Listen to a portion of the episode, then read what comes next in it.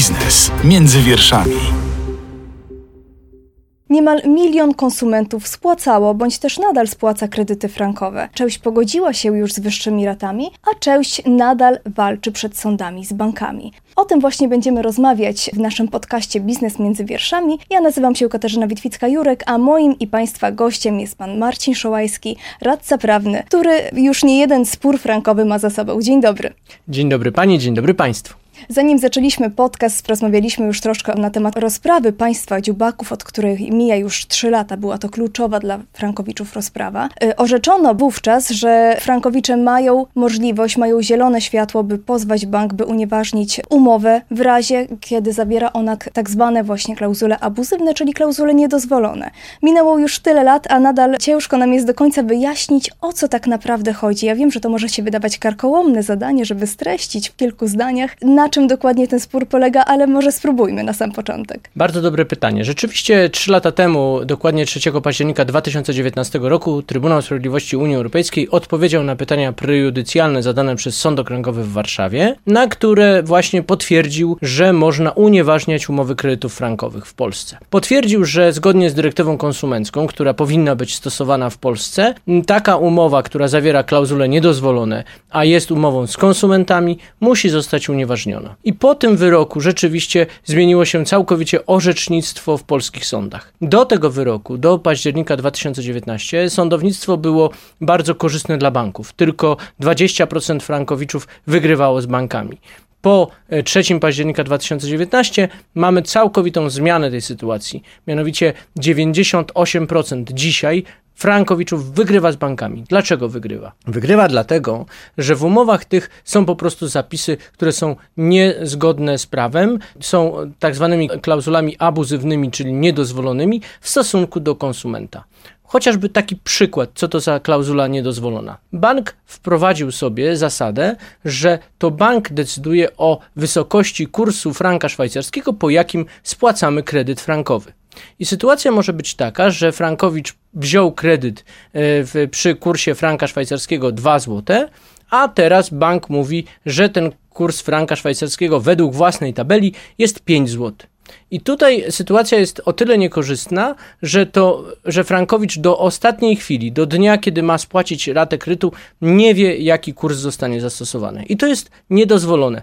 Tak naprawdę taki konsument, czyli frankowicz, powinien wiedzieć, że na przykład mam ratę piętnastego dnia miesiąca i mniej więcej będę musiał na nią mieć przeznaczone dwa tysiące. A w sytuacji, kiedy to bank decyduje o wysokości kursu franka szwajcarskiego, to ten frankowicz mówi, a no to muszę mniej więcej mieć jeszcze może jakieś dziesięć do piętnastu procent zapasu, bo jak mi ten kurs skoczy, bo mi bank powie, że ten kurs jest inny, to ja będę musiał zapłacić nie dwa tysiące, tylko dwa tysiące trzysta złotych. No i to jest abuzywne. To jest niedozwolone. Konsument musi przewidywać w budżecie domowym, ile będzie mógł zapłacić za ten kredyt, a nie nagle ryzykować, że powinien na przykład większą kwotę przeznaczyć. Co więcej, ten konsument nie wie, ile też y, będzie musiał zapłacić do końca okresu kredytowania. Nie wie, czy trzysta tysięcy nagle nie zrobi się z tego kwota sześćset tysięcy, załóżmy. Dokładnie tak, dlatego że bank bardzo często w umowach swoich y, kredytowych wskazywał tylko kwotę kredytu na przykład we frankach szwajcarskich. I w tym momencie frankowicz po pierwsze na samym początku, na etapie zawierania umowy nie wiedział, ile dostanie złotówek, chociaż tak naprawdę przychodził do banku i mówił, poproszę kredyt trzysta tysięcy. Okazywało się, że na przykład czasami kurs ten franka szwajcarskiego był różny i wydawało się, że dostanie te trzysta tysięcy, ale czasami dostawał na przykład dwieście dziewięćdziesiąt pięć tysięcy. I co? I musiał te pięć tysięcy frankowicz sam dopłacić z, z własnej kieszeni, bo nie wystarczyło franków, które były w umowie.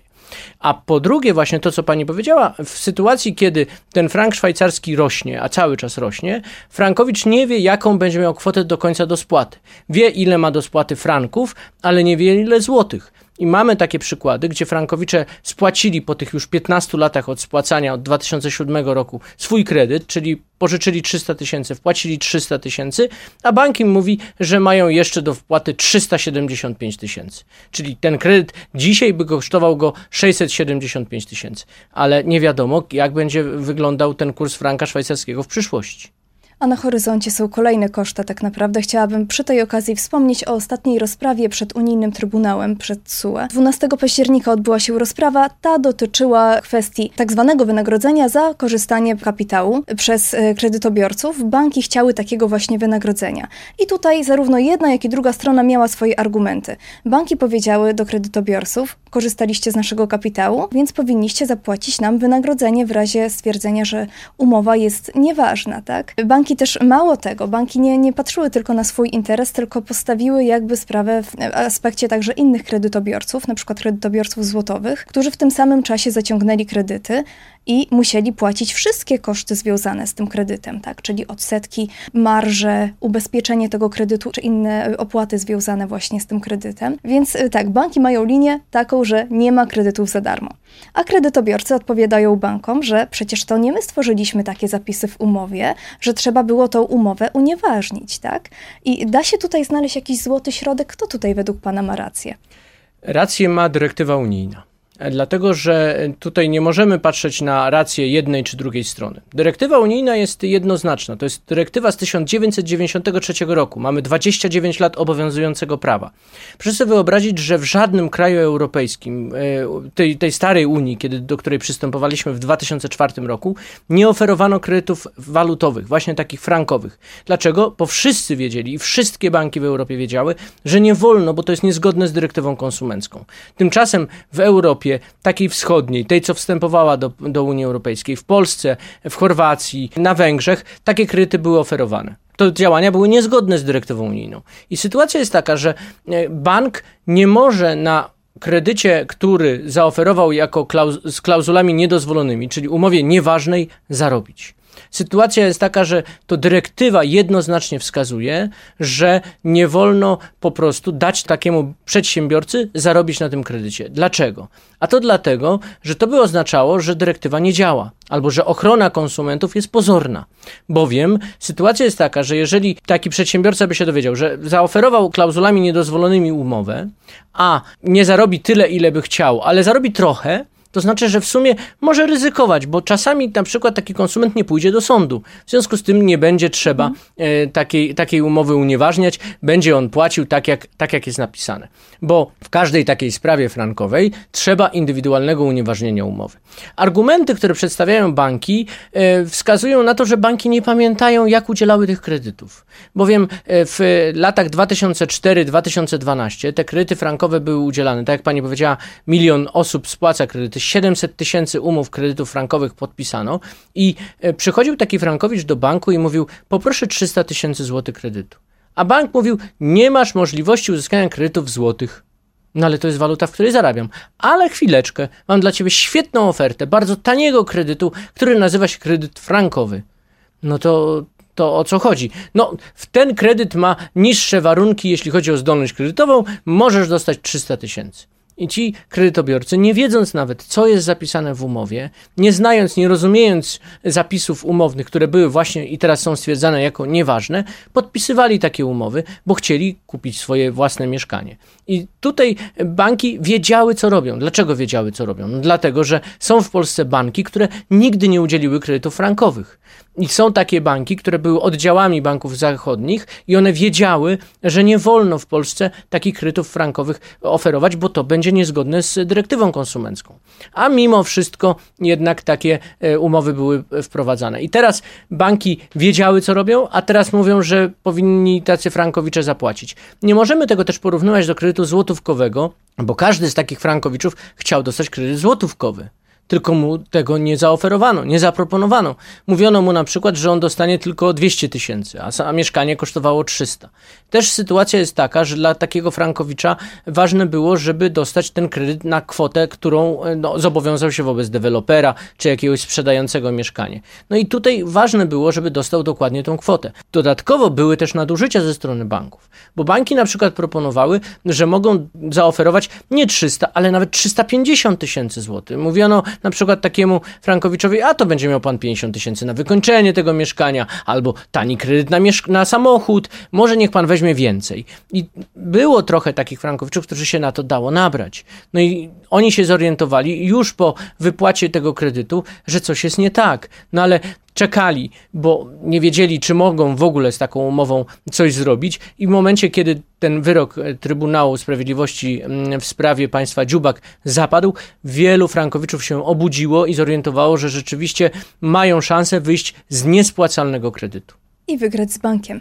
Jak najbardziej. Właśnie tak jak wspomnieliśmy, sprawa państwa Dziubaków dała zielone światło na walkę z bankami, na walkę z niesprawiedliwością, jeśli chodzi o ten rynek kredytowy. Natomiast wciąż mam takie wrażenie, że mimo, że większość spraw, że orzecznictwo dotychczasowe rozstrzygane jest na korzyść kredytobiorców, to wciąż wiele osób jednak myśli, że to gra nie warta świeczki lub po prostu nie chce w to wchodzić, nie chce wchodzić w te spory sądowe. Rzeczywiście tylko około dwadzieścia procent frankowiczów poszło do sądów, osiemdziesiąt procent frankowiczów nadal spłaca kredyty albo ma już spłacone, bo warto powiedzieć, że czterysta pięćdziesiąt tysięcy umów kredytów frankowych jest nadal aktywnych, a te dwieście pięćdziesiąt tysięcy to są kredyty, które zostały spłacone. I możemy powiedzieć o dwóch rodzajach klientów. Pierwsze to są frankowicze, którzy mają spłacony kredyt. Oni zapomnieli już o tym kredycie, oni już czują, że mają już spokój, że oddali co mieli pożyczone i nie chcą myśleć dalej o tym kredycie, ale nie wiedzą o tym i tutaj warto o tym powiedzieć, że te spłacone kredyty zostały spłacone z dużą nadpłatą i przy stwierdzeniu nieważności takiej umowy mogą odzyskać nadpłatę, czyli wszystko, co zapłacili ponad kwotę udzielonego kredytu. Znamy takich frankowiczów, którzy na przykład pożyczyli trzysta tysięcy złotych, ale w czasie, kiedy mieli ten kredyt, zaczęli spłacać ten kredyt i spłacili go tak, że sprzedali nieruchomość i uzyskali, z uzyskanych pieniędzy spłacili bank, ale wpłacili do banku ponad sześćset tysięcy. I teraz taki frankowicz, który ma już spłacony kredyt, może odzyskać tą różnicę pomiędzy kwotą kredytu a kwotą spłaconego, spłaconej, spłaconą do banku. I to jest prawie trzysta tysięcy. I to, są, to jest pierwsza grupa tych frankowiczów. A druga grupa, ta liczniejsza w tej chwili, to są frankowicze, którzy ma, nadal płacą te kredyty i nadal płacą je w bardzo dużej wysokości. I po pierwsze są to tacy, którzy nie wiedzą, nigdy nie, nie, nie sprawdzili, co może dać im taki, taki wyrok sądu, a po drugie są to tacy, którzy się trochę boją takiego pójścia do sądu.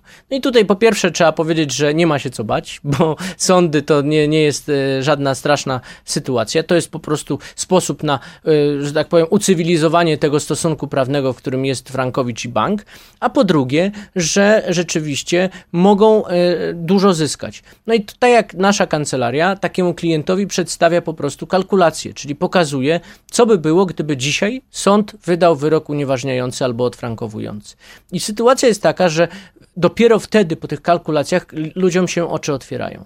Bo rzeczywiście ktoś pożyczył trzysta tysięcy, wpłacił do tej pory do banku trzysta pięćdziesiąt tysięcy, ma jeszcze do spłacenia według tego, co bank mówi, ponad trzysta tysięcy, a faktycznie po uzyskaniu wyroku unieważniającego to bank odda mu tą różnicę, te pięćdziesiąt tysięcy i koniec kredytu. I to jest kluczowe, że wielu frankowiczów nie wie, że tak powiem, że ma do odzyskania już pieniądze. Wielu frankowiczów na przykład spłaca kredyt w bardzo długim okresie kredytowania. Nawet na czterdzieści lat frankowicze brali kredyty. I oni może nie mają spłaconego kredytu, ale mają jakąś realną perspektywę, że za jakiś czas będą mogli skończyć spłacać kredyt. Mamy takiego klienta, który pożyczył dwieście tysięcy złotych, ale właśnie na czterdzieści lat. I sytuacja jest taka, że on po analizie naszej potwierdził sobie, że do tej pory spłacił sto osiemdziesiąt tysięcy przez te, przez te siedemnaście lat od uzyskania kredytu i ma do, do, do płacenia jeszcze trzydzieści tysięcy. Więc jak będzie trwał proces, to on będzie ten, te, te, te pieniążki wpłacał, no a później jak uzyska już wyrok unieważniający, to okaże się, że nawet bank będzie musiał mu jakieś pieniądze oddać. W związku z tym to jest rzeczywiście sytuacja jasna, klarowna, no i trzeba się po to schylić, trzeba sprawdzić, dlatego frankowicze powinni działać. Wspomnieliśmy już o ostatniej rozprawie T S U E z dwunastego października, która dotyczyła właśnie kwestii wynagrodzenia dla banków za korzystanie z kapitału. I tutaj mamy też wiele argumentów Komisji Nadzoru Finansowego. Otóż Komisja Nadzoru Finansowego oszacowała potencjalne koszty ewentualnej negatywnej dla banków decyzji. Te koszty oszacowała na sto miliardów złotych. Zagroziła nawet, że banki mogą upaść, jeśli oczywiście wyrok byłby nieprzychylny dla banków. I teraz pytanie, jakie będą konsekwencje generalnie dla klientów banków? Czy nie powinniśmy się obawiać tego, że banki, które rzeczywiście już dzisiaj mówią, że będą mieli koszty z uwagi na to rozstrzygnięcie, że rzeczywiście scedują te koszty na klientów, bo przypomnijmy, jaka była sytuacja z wakacjami kredytowymi. Banki mówiły wprost, my tracimy pieniądze na tym, że klienci nam nie spłacają tych kredytów dzisiaj i musimy sobie te koszty zrekompensować poprzez marże, poprzez opłaty, czy nawet oprocentowanie. Czy to wszystko się nie obróci przeciwko klientom? Rzeczywiście to orzeczenie Trybunału Sprawiedliwości Unii Europejskiej będzie bardzo kluczowe. Po pierwsze dlatego, że zdaniem wielu analityków jest to orzeczenie, które potwierdzi, że banki nie mają prawa do roszczeń o korzystanie z kapitału. To tak jak powiedziałem wcześniej, przedsiębiorca ma zostać ukarany ze względu na to, że zaproponował konsumentowi umowę, która zawiera klauzule niedozwolone. Warto podkreślić, że Komisja Nadzoru Finansowego jest jedynym organem polskim, który bronił bankowości i banków. Proszę, proszę pamiętać o tym, że Ministerstwo Sprawiedliwości, czyli rząd R P, że również Rzecznik Praw Obywatelskich, Urząd Ochrony Konkurencji i Konsumentów poparli frankowiczów, potwierdzając, że tak jak powiedziałem, kto ma rację, dyrektywa ma rację. Dyrektywa unijna ma rację i tutaj to, że pan y, prezes K N F u przedstawia jakieś czarne scenariusze, to dotyczy to hipotetycznej kary i hipotetycznego, hipotetycznego nieuzyskania tych pieniędzy. Dlaczego? Dlatego, że po pierwsze tylko dwadzieścia procent frankowiczów na razie jest w sądzie, a po drugie roszczenie o korzystanie z kapitału jest całkowicie niezasadne, co za czym idzie, to banki w tej chwili tracą pieniądze, wpłacając chociażby do sądów y, wpisy sądowe. Y, przy takiej y, sporze z frankowiczem, gdzie bank żąda zwrotu kapitału oraz ko- y, wynagrodzenia za korzystanie z kapitału i znowu wrócę do tego przykładu, trzysta tysięcy kredyt i korzystanie z kapitału na przykład dziewięćdziesiąt tysięcy, czyli żąda trzysta dziewięćdziesiąt tysięcy, to musi sam bank wpłacić pięć procent wartości tego kredytu, te, tej kwoty dochodzonej jako wpis sądowy, co oznacza tyle, że to bank już sam ryzykuje w tym momencie, y, nie słuchając się pewnie swoich prawników albo słuchając się tylko tych, którzy im mówią i pod, podpowiadają, żeby składać, w właśnie te pieniądze, które idą na wpis sądowy. Po drugie, warto powiedzieć, że członkowie Trybunału orzekającego w Luksemburgu zadawali prezesowi K N F bardzo celne pytania. Wtedy, kiedy właśnie jako jedyny bronił sektora bankowego. Między innymi jedno z pytań jest takie. Czy banki mogą tylko zarabiać na nieuczciwych umowach? Tak, ja dokładnie mogę zacytować to pytanie, bo też sobie je przygotowałam. Czy rynek finansowy w Polsce jest oparty na nieuczciwości i czy należałoby go naprawić? Ale to jest rzecz, którą zdementowała Komisja Nadzoru Finansowego. Uznała, że to są pomówienia, że takie pytanie nie padło. No, przedstawiciele Frankowicza, którego sprawie było to, było to orzeczenie rozpatrywane i te pytania prejudycjalne zadane, no potwierdzają, że padły takie pytania.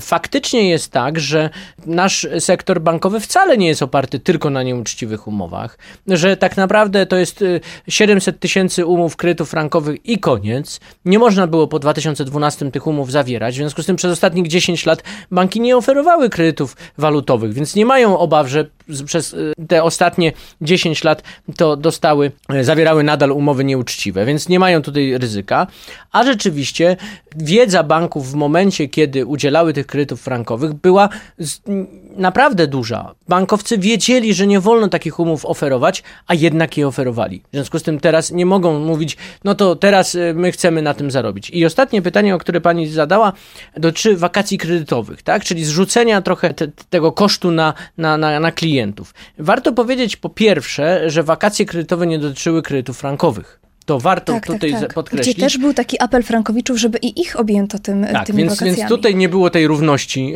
kredytobiorców, bo właśnie ewidentnie w ustawie był zapis o wyłączeniu kredytów walutowych. A po drugie jest tak, że to banki mają obowiązek wypełniać prawo. Prawo wynika z ustawy. Była ustawa o wakacjach kredytowych i trzeba było ją wypełnić. Tutaj mamy natomiast troszkę inną sytuację, bowiem mamy indywidualne spory. To jest nie tak, że y, mamy sytuację, że to y, cały system bankowy jest pozwany przez wszystkich frankowiczów, tylko Jan Kowalski idzie przeciwko swojemu bankowi i ten Jan Kowalski zawarł umowę, która ma nieuczciwe warunki i on chce sprawiedliwości dla siebie i w swojej sprawie. Tak jak wspomnieliśmy na początku, wielu Frankowiczów nie podejmuje walki. Prawdopodobnie boją się kosztów. Są już na końcu tej swojej historii, załóżmy kredytowej, przygody z kredytem, więc być może uznają, że gra nie jest warta świeczki. Czy są takie przypadki, kiedy rzeczywiście nie warto podejmować tej walki? Ja się przyznam szczerze, nie spotkałem z taką sytuacją, a to dlatego, że jeżeli rzeczywiście, tak jak pani mówi, ktoś jest już przy końcu swojego spłacania kredytu, na przykład wziął tylko kredyt na dwadzieścia lat w dwa tysiące czwartym roku, więc w dwa tysiące dwudziestym czwartym będzie miał spokój, tak? Zapomnij o tym kredycie. Tylko że jak pożyczył w dwa tysiące czwartym roku trzysta tysięcy złotych i w tak krótkim czasie miał spłacać ten kredyt, to spłacił go już spokojnie w wysokości gdzieś pięćset tysięcy. I teraz sytuacja jest taka, że on ma nieważne postanowienia umowne i jak pójdzie do sądu, to odzyska te dwieście tysięcy nadpłaty.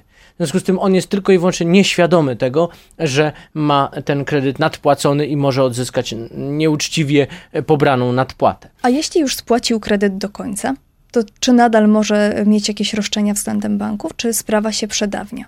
Jak najbardziej ma roszczenia wobec banku, jak najbardziej roszczenie jest zasadne i nieprzedawnione.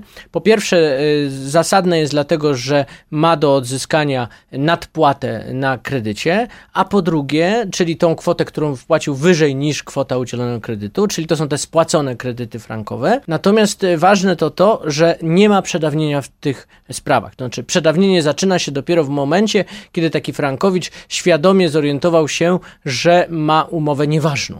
A kiedy się do- orientuje świadomie? Dopiero jak ma wyrok, który unieważnia tą umowę frankową. I to faktycznie jest tak, że mamy sytuację taką, że właśnie ósmego września dwa tysiące dwudziestego drugiego roku też Trybunał Sprawiedliwości Unii Europejskiej, odpowiadając na kolejne pytania prejudycjalne polskich sądów, właśnie między innymi odpowiedział, że nie ma przedawnienia. Co oznacza tyle, że taki Frankowicz, który, załóżmy, spłacił kredyt w dwa tysiące dwudziestym roku, ma nadal prawo do tego, żeby wystąpić do banku przeciwko bankowi z roszczeniem o zwrot nadpłat. Mówiliśmy już o tym, że bieg przedawnienia rozpoczyna swój start wówczas, kiedy kredytobiorca zorientuje się, że rzeczywiście umowa kredytowa zawiera klauzule abuzywne. I załóżmy, że ten kredytobiorca się zorientuje. To jakie powinny być pierwsze kroki? Czy on sobie powinien pomyśleć, czy może dołączyć do pozwu zbiorowego, czy może działać indywidualnie, bo też, no przyznam szczerze, odstraszające są nieco te wszystkie terminy, czasochłonność tych wszystkich sporów, ponieważ no te spory, tak jak wspomnieliśmy na początku, ciągną się nieraz latami. Po pierwsze, warto, jak już zorientuje się taki Frankowicz, że chyba ma umowę nieważną, bo on jeszcze nie ma świadomości, ale, ale się zorientował, to warto, żeby zwrócił się do kancelarii, która zajmuje się takimi kredytami frankowymi i oddał tą umowę do weryfikacji. Taka analiza najczęściej wykonywana jest bezpłatnie, do tego do, przygotowywana jest właśnie kalkulacja korzyści, czyli pokazywane jest, co wynika, z, jakby sąd unieważnił umowę w dniu dzisiejszym, co by było, gdyby sąd odfrankowił taką umowę. No i na tej podstawie będzie widział, o co walczy, co, je, co jest przedmiotem takiego sporu, jakie są kwoty do odzyskania. I tutaj e, warto, żeby po analizie takich dokumentów zastanowił się, co chce dalej zrobić. Mianowicie, tak jak pani powiedziała, rzeczywiście są dwie drogi. Jest pozew indywidualny, jest pozew zbiorowy. Niestety w Polsce pozwy zbiorowe się nie udały. Ten system pozwów zbiorowych jest bardzo utrudniony. Te pozwy zbiorowe trwają latami i to naprawdę to są spory trwające po sześć osiem lat, więc to naprawdę trochę za długo. Za długo nawet wobec tego, jak nasi klienci wygrywają sprawy frankowe, swoje indywidualne. Ostatnio jedna, jeden z naszych klientów wygrał sprawę w siedemnaście miesięcy. Czyli od złożenia pozwu w maju dwa tysiące dwudziestym pierwszym dostał wyrok w październiku dwa tysiące dwudziestym drugim. W związku z tym naprawdę jest to, jest to rzeczywiście bardzo szybka, bardzo szybkie rozstrzygnięcie indywidualne. Rekord w naszej kancelarii to dziewięć miesięcy wyrok w sprawie e, unieważnienia umowy, gdzie sąd nawet nie przeprowadził rozprawy, bo stwierdził, że mu wystarczają informacje, które znajdują się w pozwie, e, odpowiedzi banku na pozew i replice do odpowiedzi na pozew i w związku z tym stwierdził, że nawet rozprawy nie musi prze, przeprowadzać i w dziewięć miesięcy od czerwca dwa tysiące dwudziestego pierwszego do marca dwa tysiące dwudziestego drugiego przeprowadził postępowanie i wydał wyrok unieważniający. Czyli da się to zrobić szybko. Ależ oczywiście, że tak. Tym bardziej warto pamiętać, że mamy do wyboru dwa sądy. Możemy bowiem złożyć sprawę indywidualną albo do sądu, gdzie ma siedzibę bank, albo do sądu według miejsca zamieszkania frankowiczów. I tutaj sytuacja jest taka, że można wybrać właśnie te sądy lokalne. Dużo spraw my prowadzimy poza Warszawą, gdzie rzeczywiście sprawy toczą się szybciej. Takie, takie, takie, takie sądy okręgowe jak Kraków, Katowice, Elbląg, Gdańsk, Lublin, no to są sprawy, które potrafią być rozstrzygnięte właśnie w mniej niż rok. Więc Legnica na przykład. No więc to są, to są sądy w całej Polsce i tam można prowadzić takie spory. Ile spraw frankowych pan już przeprowadził? U nas w kancelarii mamy ponad trzysta spraw frankowych. Cały czas napływają kolejne nowe sprawy. No i tych, te, te, te sprawy się toczą. W niektórych sprawach mamy rozstrzygnięcie albo bez rozprawy, tak jak przed chwilą powiedziałem, albo po jednej rozprawie, albo na przykład sędzia zdecyduje się, żeby to były dwie, trzy rozprawy. No i tutaj wtedy to już to zależy, tak? To zależy ile, ile, ile, ile się dzieje. Ale y, patrząc z perspektywy, no to jest cały czas proces, więc, więc y, no w zeszłym tygodniu wygraliśmy dwa kolejne, dwie kolejne sprawy, więc nasi klienci są bardzo zadowoleni, a jednocześnie właśnie deklarują, że jeżeli by dostali pozew o korzystanie z kapitału, to oczywiście zwrócą się do nas o pomoc, bo rzeczywiście banki składają takie pozwy, ale musimy o jednej rzeczy pamiętać. W sprawach, które my prowadzimy, czyli ponad trzystu sprawach frankowych, tylko w trzech złożono pozwy o korzystanie z kapitału. Czyli to jest jeden procent spraw, które my prowadzimy. W związku z tym to nie jest taka sytuacja, w której rzeczywiście banki wobec wszystkich frankowiczów występują, bo banki wiedzą, że nie mają racji. I w związku z tym boją się też tak naprawdę ponosić zbyt dużych kosztów. No a jeżeli rzeczywiście takie sprawy się pojawiają, to jak najbardziej też frankowiczom w, w przypadku uzyskania, otrzymania takiego pozwu o korzystanie z kapitału pomagamy. A czy są jakieś historie frankowiczów, które szczególnie zapadły panu w pamięci? Tak, myślę, że, że mógłbym tu opowiedzieć taką, taką historię. Mianowicie mamy klientów, którzy byli bardzo sceptyczni wobec w ogóle występowania do sądu. Mieli kredyt niewielki, bo niecałe dwieście tysięcy złotych i postanowili, że najpierw sprawdzą, czy rzeczywiście mają o co, o co występować do sądu. No i zrobiliśmy dla nich analizę i wyszło, że wpłacili już dwieście pięćdziesiąt tysięcy do banku. No więc kredyt już dawno spłacony, a nawet jest do zwrotu nadpłata. Jak to zobaczyli, to zdecydowali się, że no, przekażą nam tą sprawę do prowadzenia.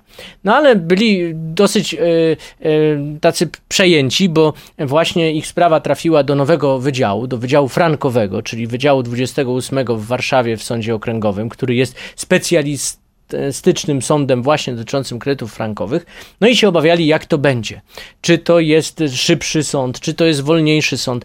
No i ciekawostką było to, że dowiedzieliśmy się, że sąd y, zobowiązał do przedstawienia ostatecznych stanowisk w bardzo szybkim tempie. To znaczy przedstawiliśmy, złożyliśmy pozew, zaraz to był właśnie czerwiec dwa tysiące dwudziestego pierwszego, y, nasi klienci zaakceptowali ten pozew i go złożyliśmy, następnie dostaliśmy odpowiedź banku na pozew, przygotowaliśmy naszą replikę, no i nasi klienci dostali nagle wezwanie z sądu, że mamy przedstawić ostateczne stanowiska. Byliśmy bardzo zaskoczeni, bo klienci byli przygotowywani na rozprawę, że tu się odbędzie rozprawa, byli bardzo przejęci, bo oni się nie znają na tym, w ogóle nie wykonują zawodów związanych z, ani z bankowością, więc nawet nie wiedzą do końca, co było w tej umowie. Po kilku dniach, kiedy napisaliśmy ostateczne stanowisko, okazało się, że sąd w ogóle nie chce wyznaczyć rozprawy i w marcu dwa tysiące dwudziestego drugiego wydaje wyrok po dziewięciu miesiącach. Powiem szczerze, że klienci aż płakali do telefonu, jak żeśmy ich o tym informowali. Klient był tak zadowolony, że, że aż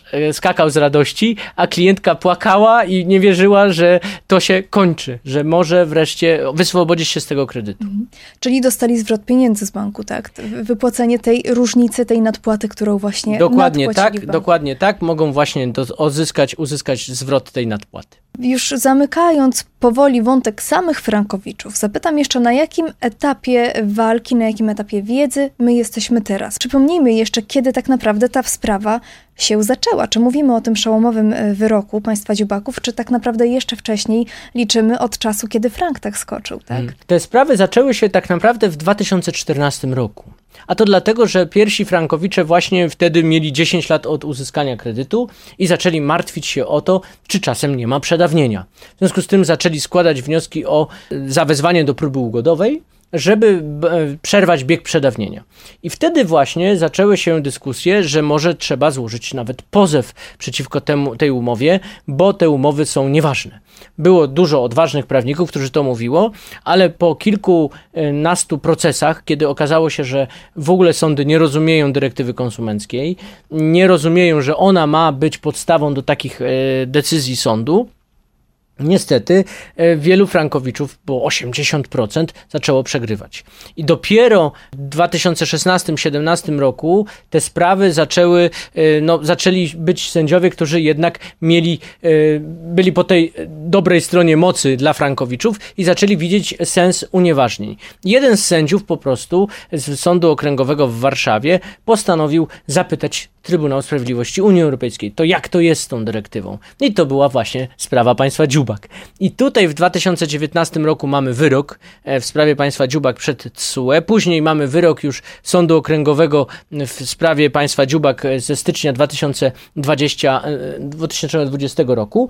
No i tutaj mamy sytuację taką, że ta mentalność, to podejście sędziów się zmieniło, zaczęło się zmieniać. Mamy nawet przykłady, tutaj rąbka tajemnicy uchyla. Jeden z sędziów nawet nam powiedział na, na, na, na rozprawie, że sędzia zmienił zdanie, że do tej pory uważał, że te umowy są ważne, ale po, w obliczu tego wyroku Trybunału Sprawiedliwości zmienił zdanie i teraz już unieważnia umowy kredytów frankowych. Więc rzeczywiście sytuacja jest taka, że, że to się... Że to się że... bardzo, bardzo zmieniło. No i teraz w jakim jesteśmy etapie? Po sprawie państwa Dziubak w dwa tysiące dziewiętnastym roku były kolejne orzeczenia Trybunału Sprawiedliwości Unii Europejskiej. Dlatego, że sądy miały coraz to nowe wątpliwości wynikające z tego, jakimi argumentami posługiwały się banki. Banki próbowały przekonać na przykład sądy, że można by było zmienić tę kwestię związaną z tabelą kursu banku na tabelę kursu średniego N B P.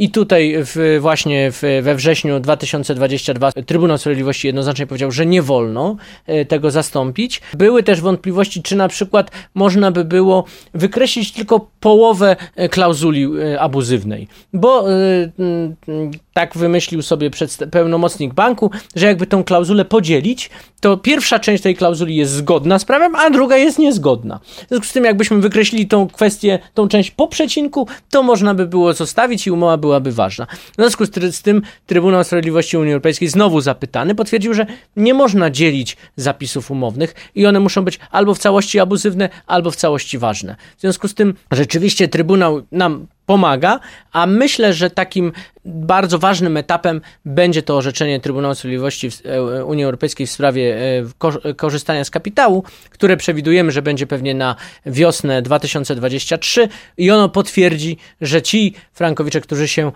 przestraszyli albo obawiają się tych, tych roszczeń banków, już nie mają się czego bać. Czy bank ma jeszcze jakieś argumenty, nad którymi ewentualnie mogłyby pracować, które mogłyby rozważać te sądy, czy też sąd właśnie Unii Europejskiej? Czy, czy możemy jakoś wskazać termin, kiedy te sprawy ostatecznie się zamkną i kiedy bank rozliczy ewentualnie ostatnią umowę właśnie z klauzulami, z klauzulą abuzywną, tak? Więc tak, jeśli chodzi o to, czy banki będą miały kolejne argumenty, no nie wiemy. Znaczy pytam wprost, kiedy mogą, to mo- się skończy? Mogą mieć, mogą mieć, mogą znowu coś wymyślić i znowu będzie Trybunał musiał się zastanowić. Natomiast e, faktycznie e, ja przewiduję, że e, to m, zakończy się dopiero, kiedy ostatni frankowicz pójdzie do sądu. Dlatego, że tak naprawdę to jest sprawa rozstrzygana indywidualnie. I teraz sytuacja jest taka, że żeby to indywidualne rozstrzygnięcie nastąpiło w sposób taki korzystny dla tego frankowicza, no on musi złożyć ten pozew. A żeby złożył pozew, no to sam musi być przekonany, że warto.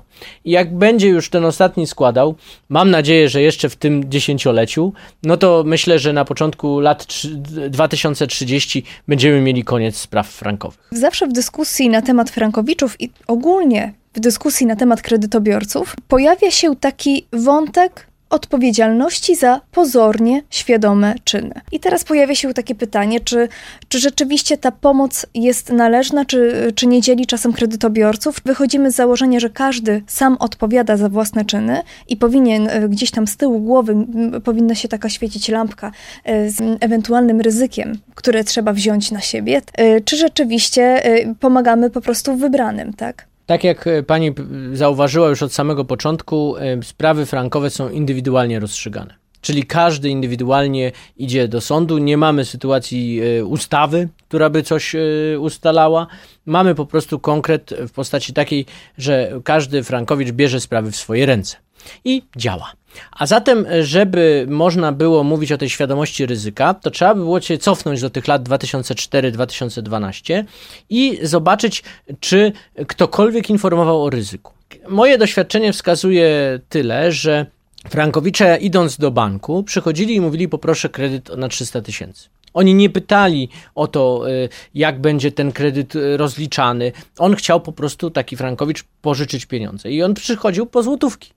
W momencie, kiedy bank mówił: nie, nie, nie, nie złotówki, dostaniesz franki, to on tylko pytał: a dlaczego? No i wtedy miał niestety taką odpowiedź, że to jest najbezpieczniejsza waluta, że to jest najbezpieczniejszy kredyt, że tutaj, że frank szwajcarski nigdy nie rośnie, a nawet spada. Ale gwarancji wciąż nie było.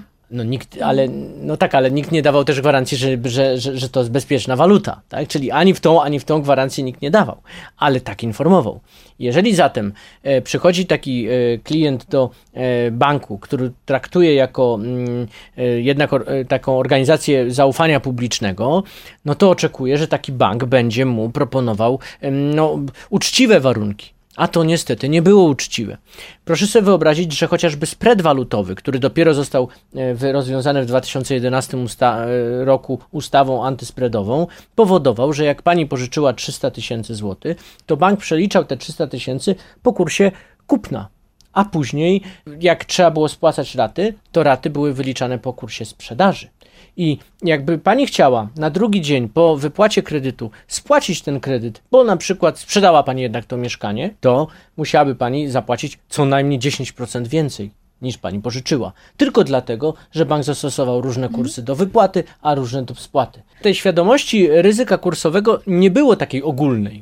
Bo gdyby była, to rzeczywiście mielibyśmy nie mnóstwo reklam banków, które oferowały kredyty frankowe, to wielkie połacie budynków były wręcz zaklejone, żeby oferować super kredyty frankowe, tylko wszyscy by informowali, to jest ryzykowny instrument finansowy, lepiej się w niego nie pakować, lepiej pożyczyć mniej, a, a w złotówkach i tak dalej.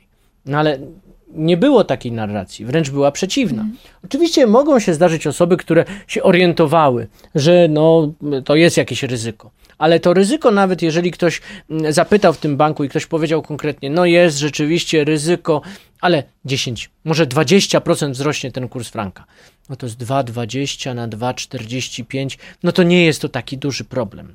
No i w tym momencie sytuacja była taka, że, że gdyby nawet wziął to ryzyko, że to jest dziesięć czy dwadzieścia procent, to mamy w tej chwili aż sto pięćdziesiąt procent wzrostu, bo mamy franka za pięć złotych.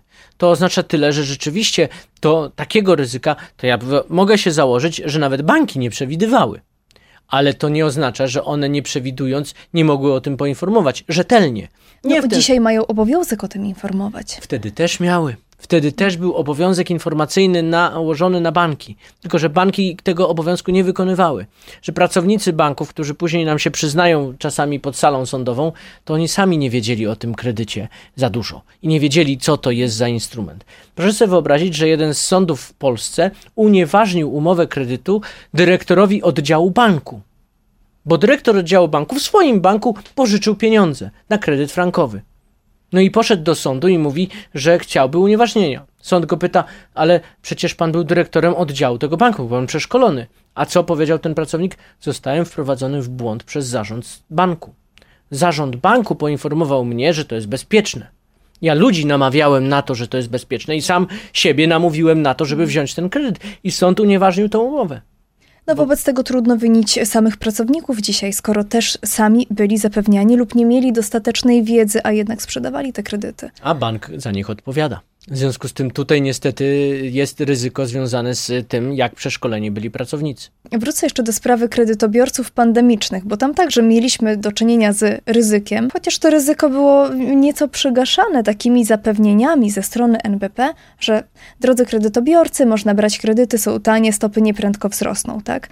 Z jednej strony kredytobiorcy mieli gdzieś tam właśnie z tyłu głowy takie zapewnienia ze strony en be pe, ale z drugiej też powinni mieć z tyłu głowy takie ryzyko, że jednak te raty mogą pójść w górę. Myślę, że nikt nie myślał, że to się stanie tak gwałtownie i tak szybko, za co dzisiaj płacimy wysoką cenę. Tak, tutaj, tutaj rzeczywiście znowu ten obowiązek informacyjny w mojej ocenie też nie został do końca wykonany przez pracowników banku, dlatego że nie informowano, na czym polega y, zmienna stopa procentowa. Mówiono, że to jest, ona się składa z tych czynników, tych elementów, że jest WIBOR, że jest marża i tak dalej, ale nikt nie informował tak naprawdę, na czym ta, y, ta na czym może polegać to ryzyko. I sytuacja jest taka, że w momencie, kiedy taki kredytobiorca złotówkowy nie zdawał sobie sprawy z tego ryzyka właśnie tej zmiennej stopy procentowej, miał obowiązek uzyskać od banku taką pełną informację. Jak jej nie uzyskiwał, to bank nie wykonał obowiązku informacyjnego wobec takiego klienta. I rzeczywiście są frankowicze, którzy płacą, znaczy złotówkowicze. Są, są zatem złotówkowicze, którzy płacą dwa razy tyle, co do tej pory płacili swoje raty. Mam takie wrażenie, że spadło zaufanie wobec banków, że to nie jest już instytucja takiego zaufania publicznego. My nie wiemy tak naprawdę, w co się pakujemy, mówiąc kolokwialnie, zapożyczając się w bankach, tak? My nie wiemy też, czy lepiej wybrać kredyt walutowy, czy lepiej pójść złotówki, czy zmienna stopa procentowa, która tak naprawdę już tyle zrobiła złego, że myślę, że też Polacy już odwracają się od tego rodzaju kredytu na korzyść właśnie stałego oprocentowania. I teraz, czy jest jakaś rada dla kogoś, kto jeszcze się nie zadłużył, a ma z tyłu głowy te wszystkie historie i tak naprawdę się boi? No, a potrzebuje kredytu oczywiście. Na pewno warto, żeby rozmawiał i dowiadywał się właśnie o ryzykach związanych z tym kredytem. To znaczy, żeby poznał w pełni takie ryzyko, wiedział, jak ono wygląda i na tej podstawie podjął decyzję. Jednocześnie zabezpieczył się, bo można się zabezpieczyć. Można na przykład wykupić jakieś dodatkowe ubezpieczenie i dzięki temu sobie, że tak powiem, pomóc. Natomiast w tak trudnych i niepewnych czasach jak dzisiaj warto rozważyć, czy nie warto trochę odłożyć tą decyzję kredytową na później. No ze względu właśnie na niepewną sytuację. Kredyty to jak widać temat rzeka, do którego na pewno będziemy wracać, chociażby dlatego, żeby dzięki naszym rozmówcom dzielić się z Państwem rzetelną wiedzą, która zawsze jest najlepszą inwestycją. A moim rozmówcą był pan Marcin Szołajski, radca prawny, wspólnik Kancelarii Prawnej Szołajski i Legal Group. Dziękuję serdecznie za rozmowę. Bardzo dziękuję, do usłyszenia. Dziękuję Państwu za uwagę i zachęcam do odsłuchania naszych podcastów na playerze Radia Z i na Spotify. Mówiła Katarzyna Witwicka-Jurek, do usłyszenia. Dziękuję. Dziękuję. Biznes między wierszami. Więcej podcastów na player radio zet kropka pe el.